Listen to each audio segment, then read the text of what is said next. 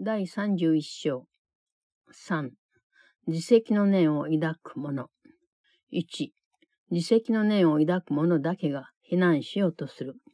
あなたがどちらを選ぶかで、異なる結果をもたらし得るという選択の準備をするにつけ、まず一つ、念を入れて繰り返し学習しなければならないことがある。そうして習ったことに従って何をするにしても、その都度典型的な応じ方をする習慣となり、どんな誘惑に対しても、またどのような状況が生じようとも、いつもまずそのやり方で対処するようになる必要がある。これを習うこと、それもしっかり習ってほしい。そうすることで、今までは幸せだと感じるのに時間がかかっているとすれば、その時間が自分でも信じられないほど短くなるから。あなたは自分の兄弟のことを決してその人に罪があるからといって憎むわけではなく、ただ自分自身に罪があるから憎むだけだ。その人の罪がどんな形で見えようと、それはあなたがそれを自分の罪だと信じているという事実を覆い隠しているだけなのに、それを攻撃するのは正当なことだとしようとする。Chapter 31 3. The self-accused 1. Only the self-accused condemn. As you prepare to make a choice that will result in different outcomes, there is first one thing that must be overlearned. It must become a habit of response so typical of everything you do that it becomes your first response to all temptation and to every situation that occurs. Learn this and learn it well, for it is here delay of happiness is shortened by a span of time you cannot realize. You never hate your brother for his sins, but only for your own. Whatever form his sins appear to take, it but obscures the fact that you believe them to be yours, and therefore meriting a just attack. 2. なぜその人の罪が罪になるべきなのだろう。もしあなたがそうした罪はあなたの中で許せないものだとは信じないとすれば。もしあなたがそうしたことは自分の真実の姿だとは信じないのなら、なぜそれがその人については本当になるのだろう。そしてあなたが自分自身を憎んでいなければ、どうしてそうしたことをそこら中で攻撃するだろうか。あなたは罪そのものなのだろうか。あなたが攻撃しているときはいつもその通りと答えるだろう。攻撃することで自分は有罪だと主張しているし、自分が受けるに値するのと同じものを与えざるを得ないのだから。だがあなたは、あるがままの自分以外に何を受け取れるというのだろう。もしあなたが自分は攻撃されて当然だとは信じなかったなら、誰かに攻撃を加えることなど全く思ってもみなかっただろうに。どうしてその主張があるのだろう。あなたにとって何の得になるだろうか。あなたは一体どんな結果を望んでいるのだろう。それにどうして人を殺すことがあなたのためになり得るというのだろうか。2. Why should his sin be sins if you did not believe they could not be forgiven in you? Why are they real in him if you did not believe that they are your reality? And why do you attack when everywhere except you hate yourself? Are you a sin? You answer yes whenever you attack, for by attack do you assert that you are guilty and must give as you deserve. And what can you deserve but what you are? If you did not believe that you deserved attack, it never would occur to you to give attack to anyone at all. Why should you? What would be the gain to you? What could the outcome be that you would want? And how could murder bring you benefit? 3. 罪というものは体の中にある。それは心の中で知覚されるものではない。 それが目的とみなされることはなく、行為としてみなされる。体というものは行動するが、心は行動しない。従って体が行うことについては、その責任は体にあるに違いない。体は自動性を持っているとはみなされておらず、あなたの命令に従い、体自体は全く何一つしないものだとはみなされていない。もしあなたが罪そのものなら、あなたが体であることは確かだと言える。心そのものは行動しないのだから。そして目的はきっと心ではなくて体の中にあるのだろう。そんな体は自分勝手に行動し、自らに動機を与えるに相違ない。もしあなたが罪そのものだとすれば、心を体の中に閉じ込めた上で、それの目的をいわばそれの牢獄に与え、この牢獄が代わりに行動することになる。そこの看守は命令に従おうとはしないが、ただ囚人に服従を強要しようとする。3. Sins are in bodies. They are not perceived in minds. They are not seen as purposes but actions. Bodies act, and minds do not. And therefore must the body be at fault for what it does. It is not seen to be a passive thing, obeying your commands, and doing nothing of itself at all. If you are sin, you are a body, for the minds act not and the purpose must be in the body, not the mind.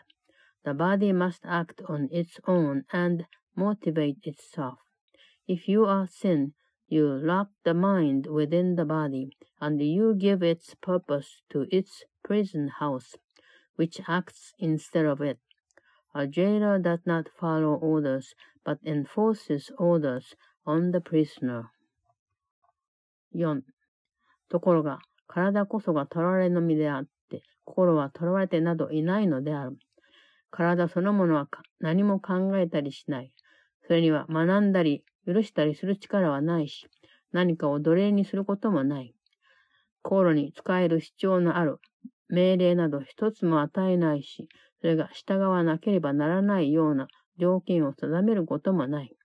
そんな体はただ、自ら進んで牢獄にとどまる気があるという心だけを牢獄に入れておく。それの囚われの身になるつもりでいる心の意のままに病気にもなる。そして年老いて死んでしまうというのも心そのものが病んでいるからだ。学ぶことだけが変化をもたらせる。したがって体というものはそれ自体何の学習もしないので絶対に変わることはできない。ただし、心が体の外観を変えて心の与える目的に合わせたいと思えばその限りではない。心は学習することができるし、そこで全てが変えられるのであるから。4. Yet is the body prisoner and not the mind. The body thinks no thoughts. It has no power to learn, to pardon, nor enslave. It gives no orders that the mind needs serve, nor sets conditions that it must obey. It holds in prison but the willing mind that would abide in it. It sickens at the bidding of the mind that would become its prisoner. And it grows old and dies because that mind is sick within itself.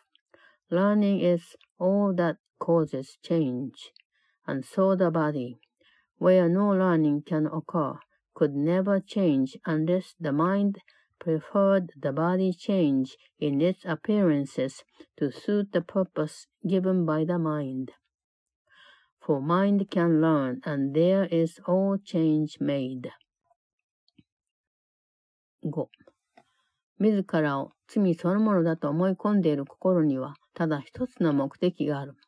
その目的とは何かといえば、体を罪の源とし、自ら選んだ牢獄に閉じ込め、見張りをつけて窮地に追い込んでおき、憎しみや憎悪とか、病気や攻撃、あるいは苦痛や老いとか、深い悲しみや苦しみが歯をむき出しにした犬のようにうなり立てているというのに、眠りこけている囚人のふりをすること。こうして犠牲になるという思いが保存されている。ここでは在籍感が支配し、この世界がそれと同じようになるようにと命令するので、何一つ容赦してもらえそうにないし、殺人や死を除いては恐怖の猛威を避けられそうにもない。こうしてあなたは罪にさせられ、罪は喜びに満ちたものや自由なものには耐えられないわけだ。というのも、その二つは、罪が殺すべき敵だからである。死ぬことで罪は保存され、自分は罪だと思っている者たちは、自分だと思っている者のためにどうしても死ぬことになる。5. The mind that thinks it is a sin has but one purpose, that the body be the source of sin, to keep it in the prison house, its chores and guards, and hold itself at bay. A sleeping prisoner to the snoring dogs of hate and evil, sickness and attack, of pain and age, of grief and suffering. Here are the thoughts of sacrifice preserved, for here guilt rules and orders that the world be like itself, a place where nothing can find mercy, nor survive the ravages of fear, except in murder and in death. For here are you made sin, and sin cannot abide the joyous and the free, for they are enemies which sin must kill. In death is sin preserved, and those who think that they are sin must die for what they think they are. 6. あなたは自分の信じることを見るようになるし、 それはあなたが信じていることを変えるためにすでに与えられているということを喜ぼうではないか。体はそれに従うだけのこと。あなたが行くつもりのないところへは決して連れて行くことはできない。それはあなたが眠っているのを見張るわけではないし、あなたが目覚めるのを邪魔することもない。自分の体を監禁状態から解放することだ。